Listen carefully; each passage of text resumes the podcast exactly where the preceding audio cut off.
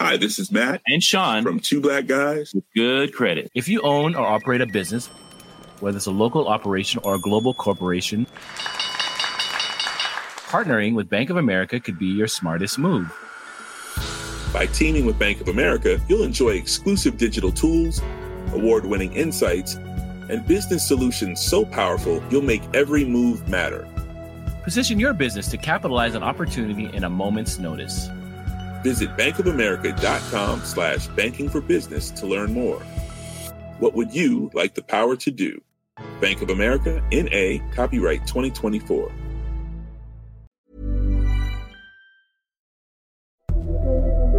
The 4th of April marked a key date for climate science. The Intergovernmental Panel on Climate Change, or IPCC, released the final installment of a trio of reports that comprehensively examine the science of climate change.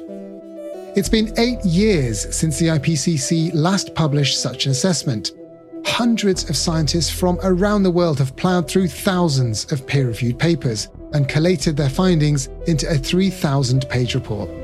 This week, we're going to tell you what you need to know from the climate scientists' latest assessment. Hello and welcome to Babbage from The Economist, our weekly podcast on science and technology. I'm Alok Jha, The Economist science correspondent. In today's episode, we're going to dig deep into the conclusions of the new IPCC report and what they mean for our planet. Vijay Vaitheeswaran, our global energy and climate innovation editor, will be taking the reins today. Hi, Vijay. Hello there. Vijay was the host of To a Lesser Degree. That was our podcast on climate change, which we released late last year in the run up to the COP26 climate summit. Now, Vijay, you're going to take over Babbage this week. So, can I ask, are you going to get the To a Lesser Degree band back together? Is that what's happening?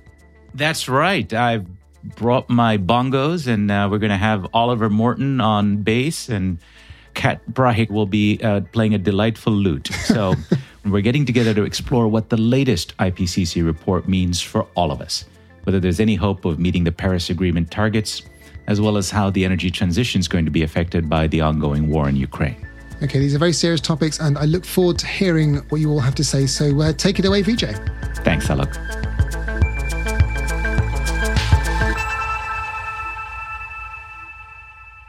Joining me without their instruments, unfortunately, are, as I mentioned, Catherine Brahic, the Economist Environment Editor, and Oliver Morton, our Briefings Editor. Kat, Ollie, it's good to be back with you. What have you been up to since COP26? Hi, Vijay. Great to see you. I've been well this last week, obviously, thinking a lot about the IPCC, and um, it's not all good news. It's pretty depressing, actually. And uh, just to lighten the mood, I've been spending most of my time working on our Ukraine coverage. Well, this is sadly the backdrop for getting our band back together. We may have to play some dirges during the course of this podcast. I do think, though, we should kick off today's episode with a bit of background. As Alok said, the IPCC has just published this important report. But before we get to that, Kat, can you tell us more about the IPCC and what it does? Yeah, so the IPCC is kind of a unique body, really. It's a mashing together of science and politics. It is a UN backed body which takes upon itself to review the status of global climate science. And what we've seen between August last year and just last week is the sort of trio of assessment reports that have been published. Ollie, why was last week's report a particularly important one?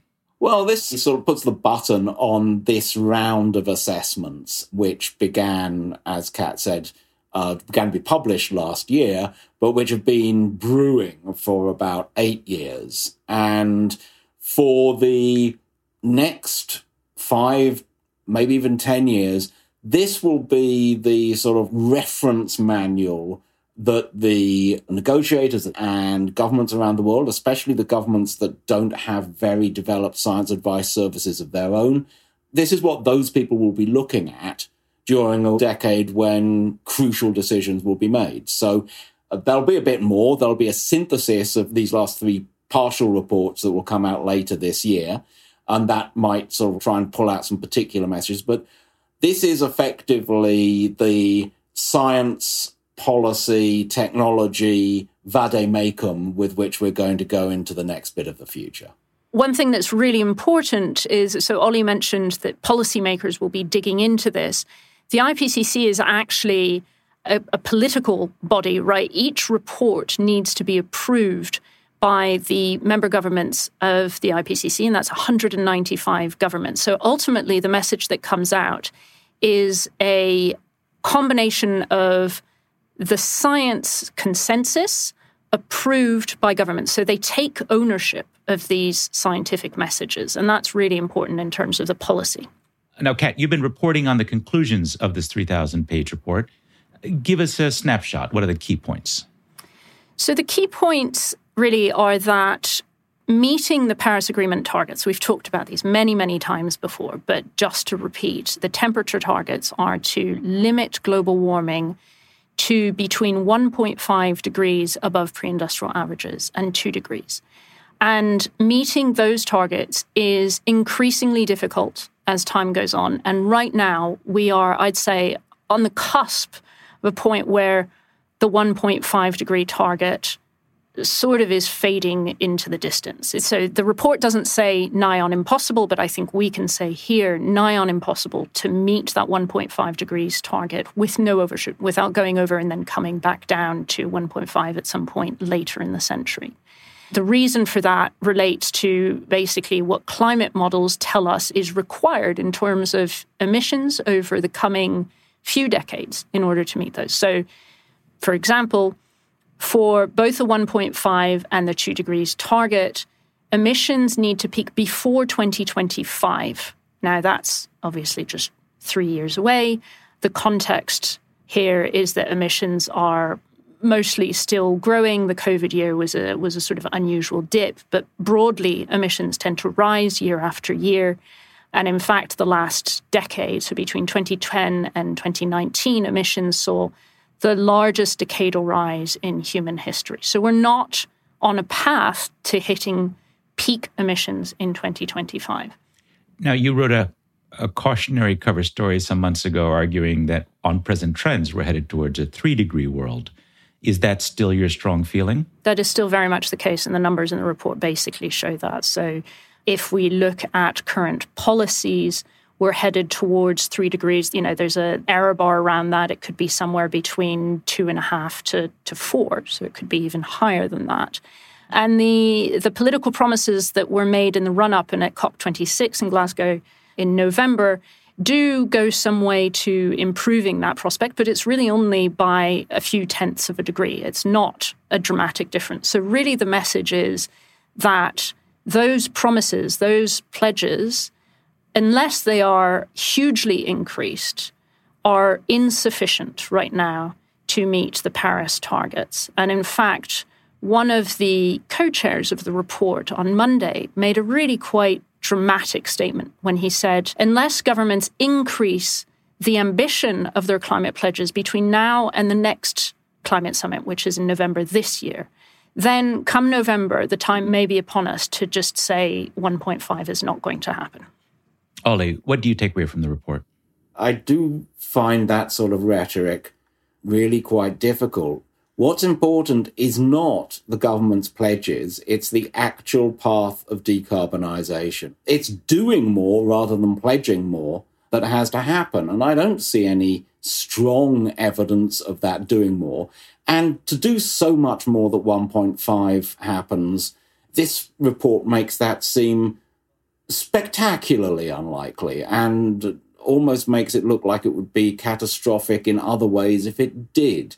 So if you imagine this decade emitting as much as last decade, and then in the 2040s not emitting anything, that's the scale of the project. And I actually don't find peaking in 2025 in itself particularly ludicrous. It's coming down absurdly steeply afterwards that just there is nothing in this report to make one think that that is actually going to happen. Yeah, and the point of this particular report is, in fact, to lay out the things that can get you there.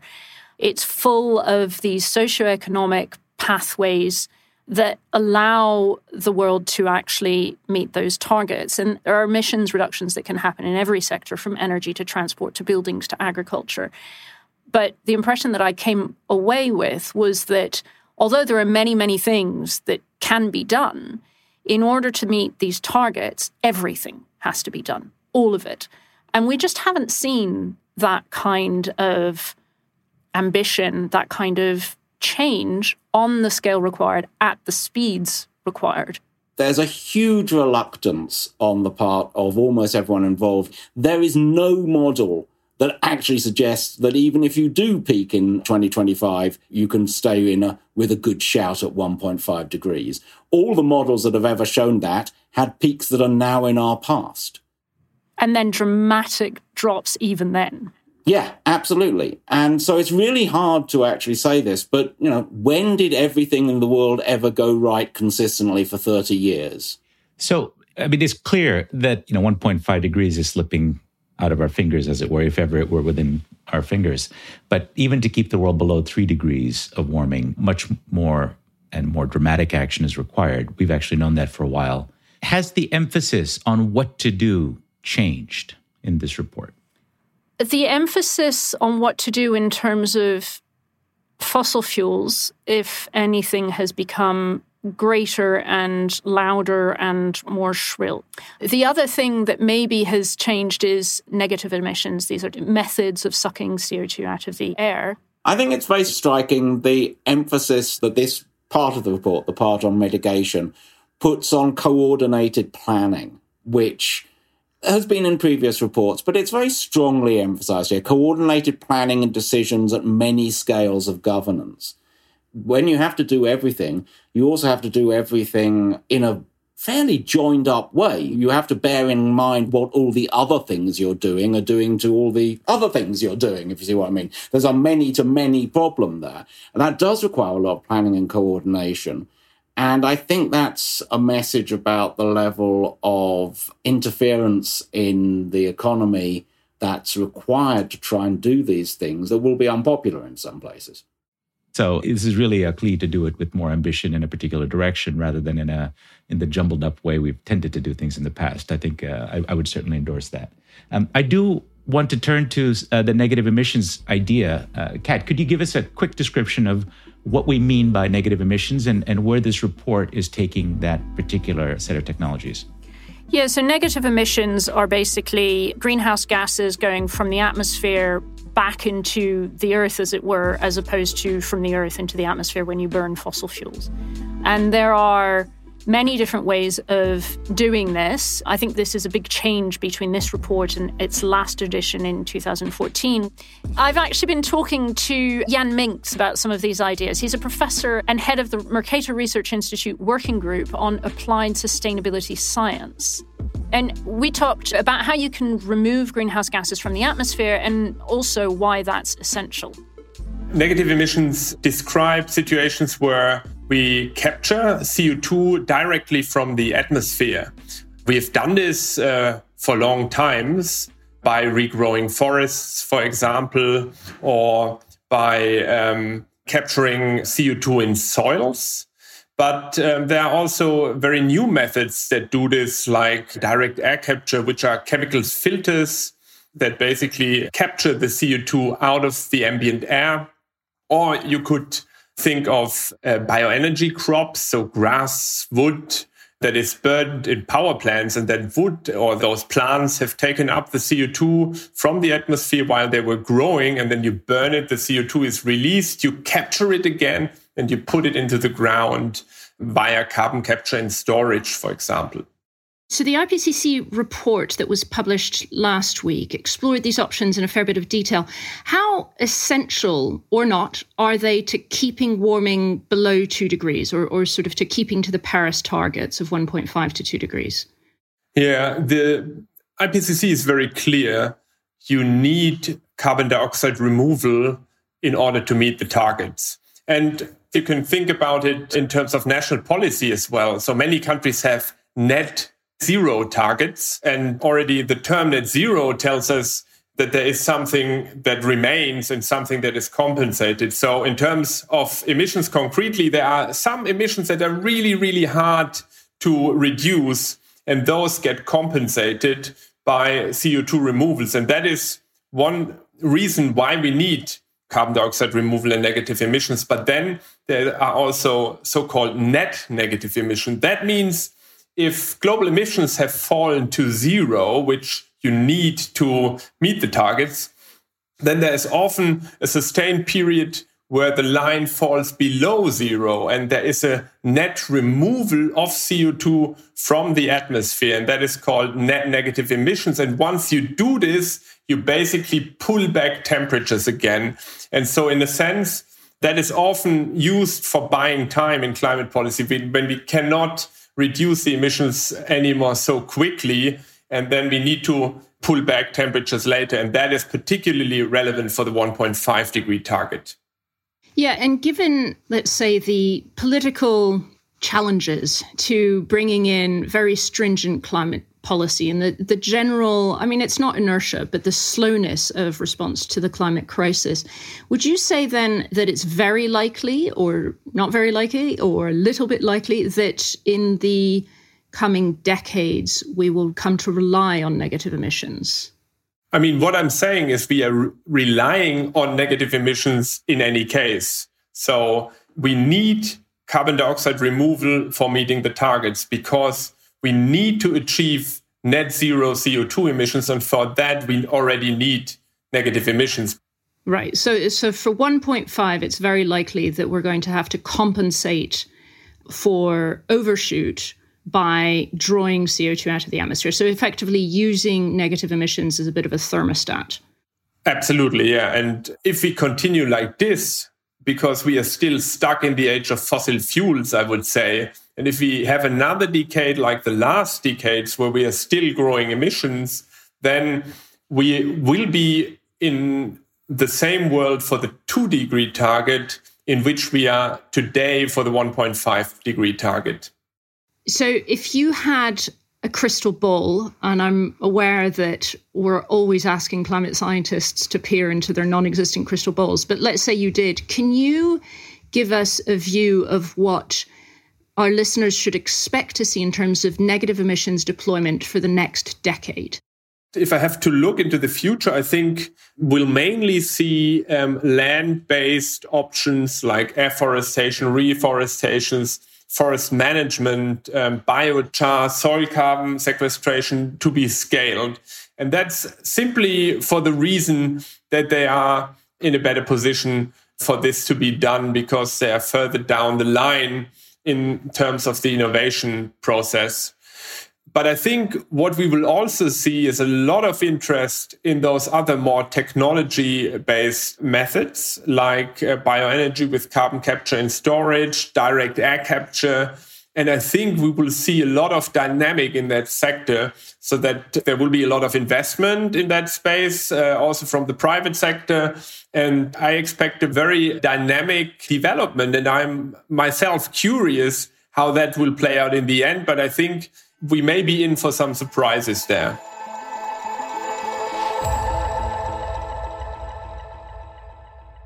Thanks, Kat. Fascinating interview. I want to ask the two of you is there a significant worry with embracing negative emissions technologies? If we suck too much carbon out of the air, is it like eating too many vitamins or, or, or jogging too much? You know, is there some terrible thing that's going to happen to us? Uh, wouldn't that be a, a, pleasant dilemma to to have? To be honest, Vijay, I think I'll take that over what I consider currently to be more likely, which is not having the infrastructure in place when we need it.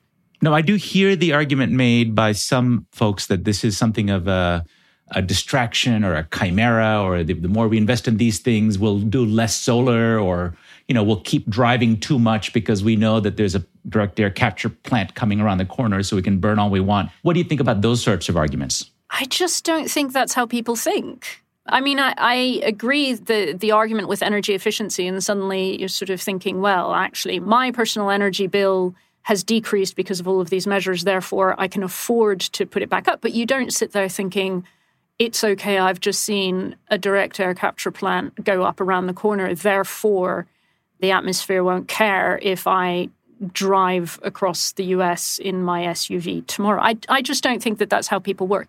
And also, importantly, we're at that point where those risks are outweighed, I think, by the risks of climate impact. And so the industry just has to be developed. Ollie, how do you think about this problem? I'm I'm willing to believe worse of people than Kat is. Um, and so giving people reasons why they don't have to change anything seems to me to be not a useful way forward here when these technologies are hypothetical and limited. But they're not changing anything and the technologies aren't available. So, what makes you think that that's going to change? We are changing things, Kat. We're just not changing things fast enough. Things are improving. I think this risk, often called the moral hazard risk, is a real one. But you have to reckon that there will be, you know, the world is full of badly motivated people. And some of those people will definitely see the existence of negative emissions, especially if they look like getting big and cheap, as a reason for um, I was going to say taking their foot off the gas, but I'm going to say just leaving their foot on the gas instead. So, you know, the fact that moral hazard is real doesn't mean you can't do these things, but it does mean that you need to bear it in mind and try to find ways to ensure other parts of the process go on even while this technology develops. And that goes back to this point that the IPCC report makes about coordinated planning at many different levels we're deep into it on behavioral change. Kat, do you want to tell us just what the report says about changing people's behavior? Yeah, so the report does look at, um, in fact, unusually because the, the previous reports didn't didn't look at this in this level of detail. There's an entire chapter on demand side reduction, and it basically comes to the conclusion that quite a lot can be achieved through demand side reduction. I mean, it, it's it's in every possible sector. You know, switching to riding your bike instead of driving your car, etc. But it's very clear that there is a hard limit to what can be achieved with that, and that you can't go around saying everybody needs to become a vegan. That's not going to save the planet. Ultimately, that's good, that helps, but it's not sufficient.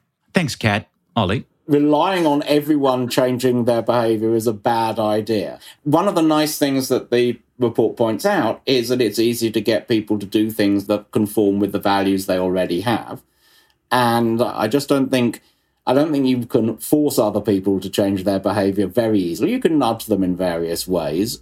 And I don't think you can just wait for everyone to agree with a specific green agenda about how to behave. Thanks, Kat. Ollie. One other way that you can change your behavior is to keep up to date on all things climate change by subscribing to The Economist. In this week's edition, you can read Kat's full analysis around the latest IPCC report, as well as a fascinating examination of Alexander von Humboldt's hypothesis that organisms closer to the equator are more colorful than those nearer the poles. Babbage listeners can get a special subscription offer by going to economist.com slash podcast offer. The link is in the show notes. Coming up, we'll put all of this into the context of the energy crisis.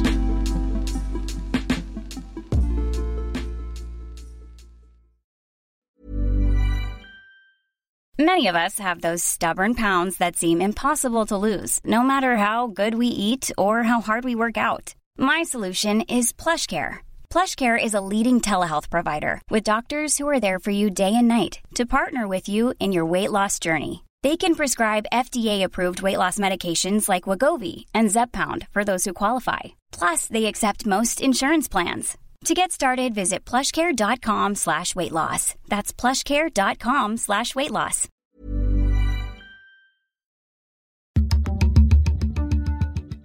The geopolitical picture has changed a lot since COP26, and the latest IPCC report on climate change has come amid concerns about energy security. I'm back with my colleagues from the Economist climate team to examine all of this. That's environment editor Catherine Brahic and briefings editor Oliver Morton. Ollie, can you lay out for us how the energy transition is being impacted by Russia's war in Ukraine? Yeah, everyone wants to have more, better, secure supplies of gas that don't come from Russia. Um, some people also need better, secure supplies of oil that don't come from Russia, and Russia is also a coal exporter. So lots of people who buy fossil fuels are freaked out by this, and although as yet the biggest customers for Russian oil and gas have neither been cut off nor enacted sanctions of their own. That's very much what everyone's thinking about. And this is, in some ways, a very good case for Europe to double down on a whole bunch of renewables. But renewables, as we know, can't be the full answer to a lack of gas on a cold winter night.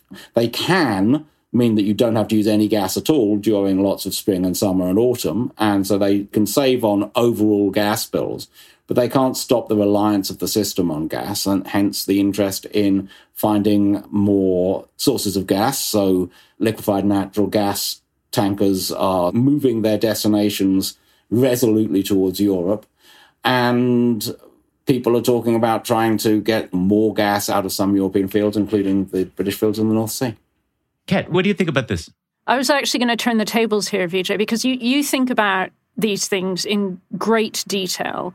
And in my climate circles, there's a lot of conversation at the minute about whether or not the war in Ukraine is not an opportunity that's too strong and positive a word, but whether there are synergies between these two crises, and kind of in a similar way as we had the conversations in the early COVID days, the sort of months after the pandemic went uh, global, where people were saying, okay, there's massive economic disruption.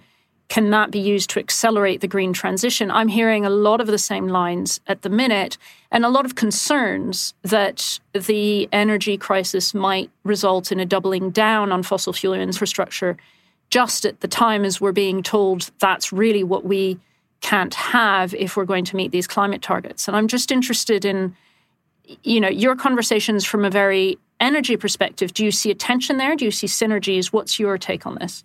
Uh, well, I've spent a, a bunch of time in the oil patch lately, and there is something resembling a righteous sort of indignation at how oil and gas has been ignored, demonized, and now has been validated as necessary by the authorities. Oil and gas drillers are being asked to produce more urgently, please, in, in the interests of saving Europe and the interests of national security.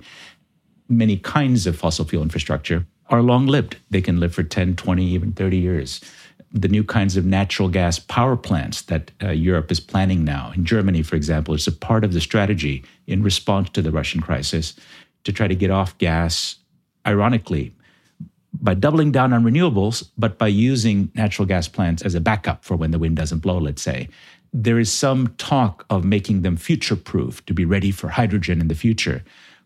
I'd like to know uh, who's going to pay for that because I don't know any investors in the private sector that'll pay lots of extra money to future proof investments without having some sort of compensation. Or if these are going to be made illegal or unattractive in 10 years when gas is supposed to go away, then how will those investors be compensated? these things have to be made explicit. It almost certainly will have to be from the taxpayer purse, is what I assume.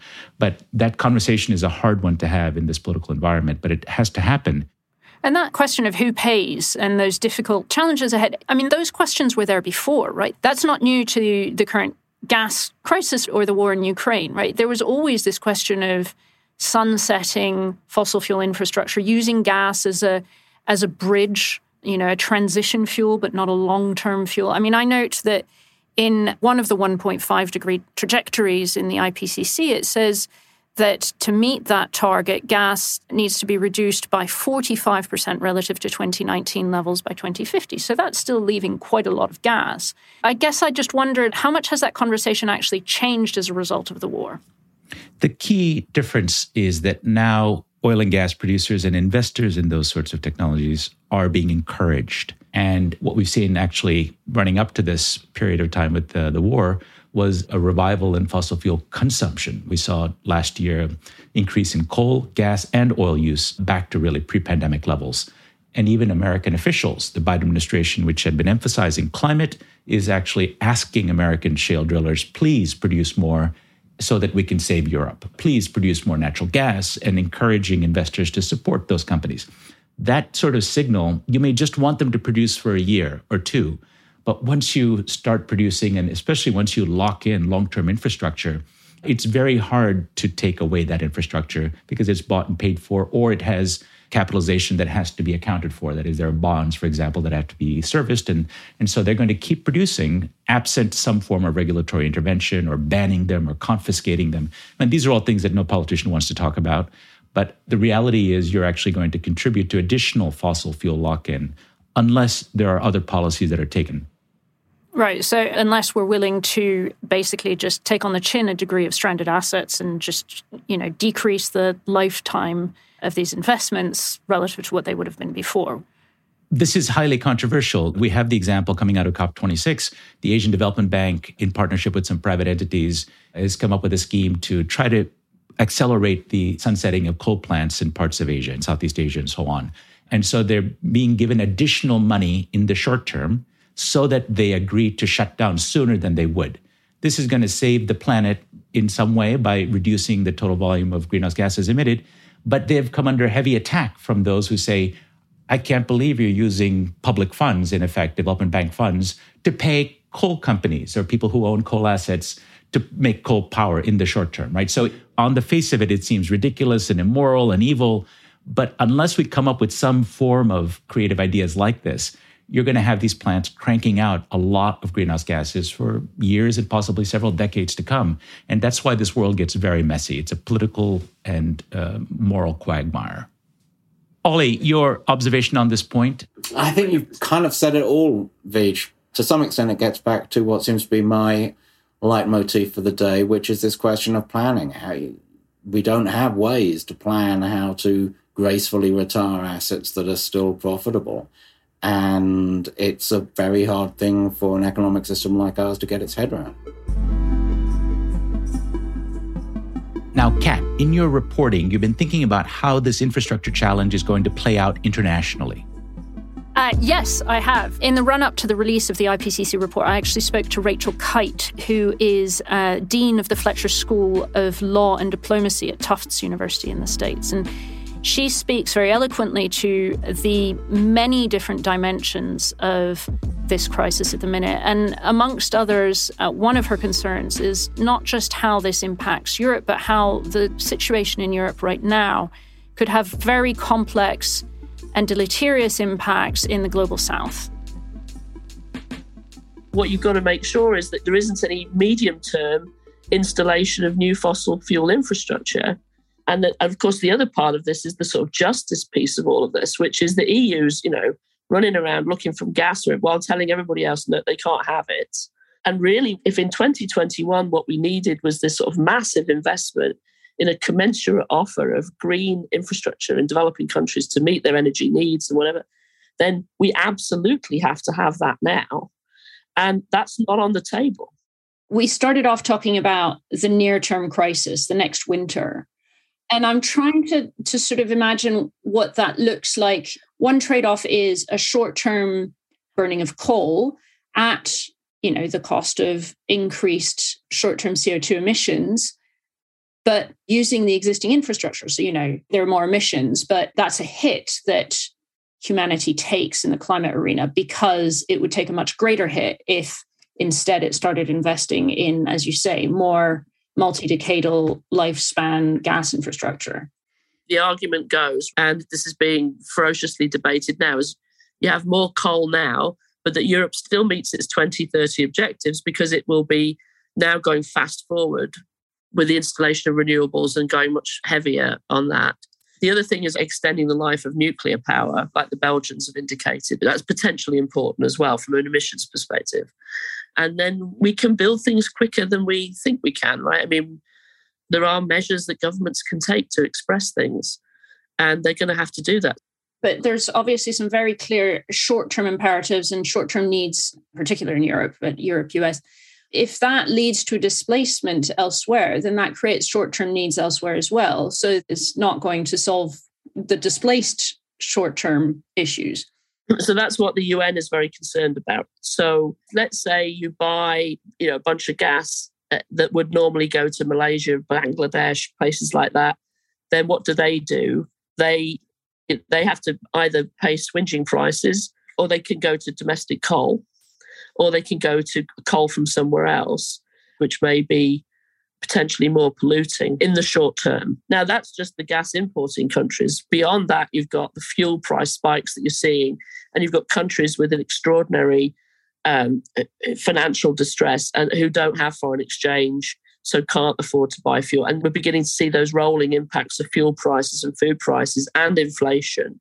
And it's beginning to look very, very, you know, um, dangerous for a number of developing countries and plays into this tension already between global south and global north over over climate targets we've let our current infrastructure stock and our dependencies go on for too long we have underinvested in the rest of the world for too long and when you have to execute a handbrake turn it's a little riskier than if you're just going for a gentle Sunday afternoon in the car, right? And that's where we're at. So now we need, you know, people who are very, very good drivers. Yeah, I, I feel like that's been the narrative for a couple decades, unfortunately. And I don't know what it is, what the comparison is, but you know, the handbrake needs to be pulled ever faster every passing year. Yeah, I mean, and, and we now have all of the facts at our disposal. We should have done a lot of things a lot earlier and with a lot more incisiveness, and we haven't. And that is not an excuse to sort of throw the tea towel up in the air and say, "Ooh, you know, now we've got nothing to do except get on with it," because now we've got a cataclysmic shift in power dynamics on the European continent with global consequences. There's just no way around this, right? So there's nowhere to look except at a, a massive infrastructure challenge.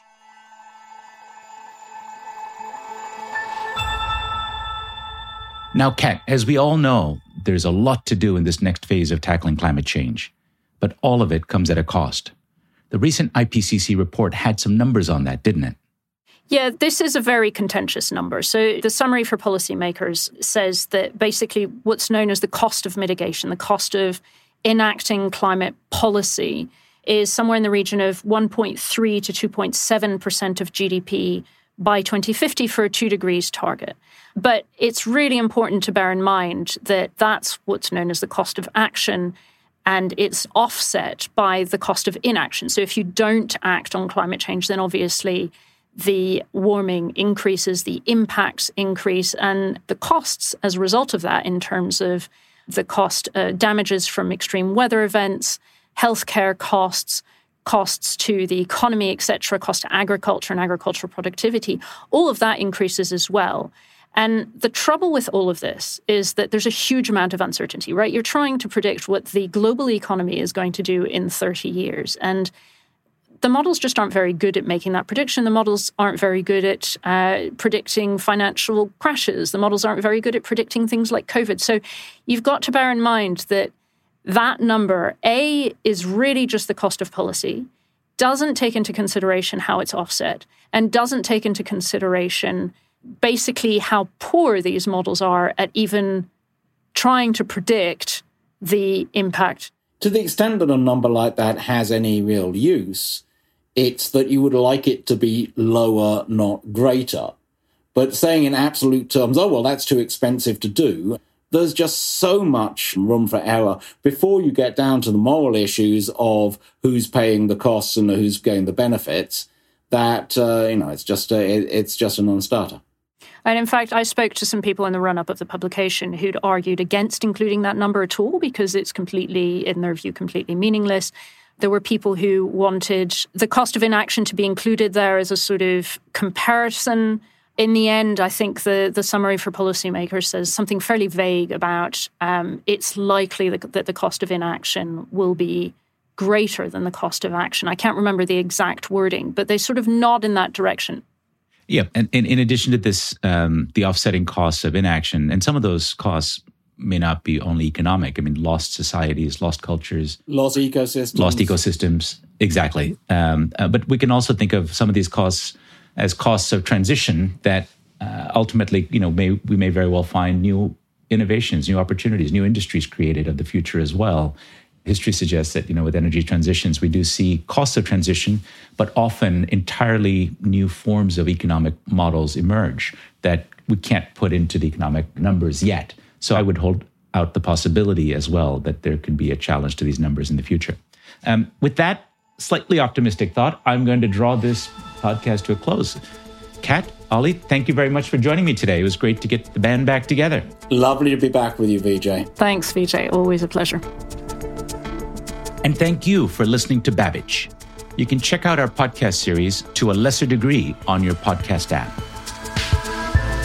In episode three, called Going in Reverse, we looked at negative emissions in detail, including Kat's reporting from Iceland, where she watched as the world's biggest carbon removal plant opened last year. Alok Jha will be back next week to discuss the future of nuclear power, which could help tackle both the energy and climate crises. He and our colleagues will ask Is there new hope for that troubled industry? Be sure to join Alok then. Babbage is produced by Jason Hosken, and the show was mixed this week by Saul Rivers. The executive producer is Hannah Mariner. I'm Vijay Vaitheeswaran, and in New York, this is The Economist.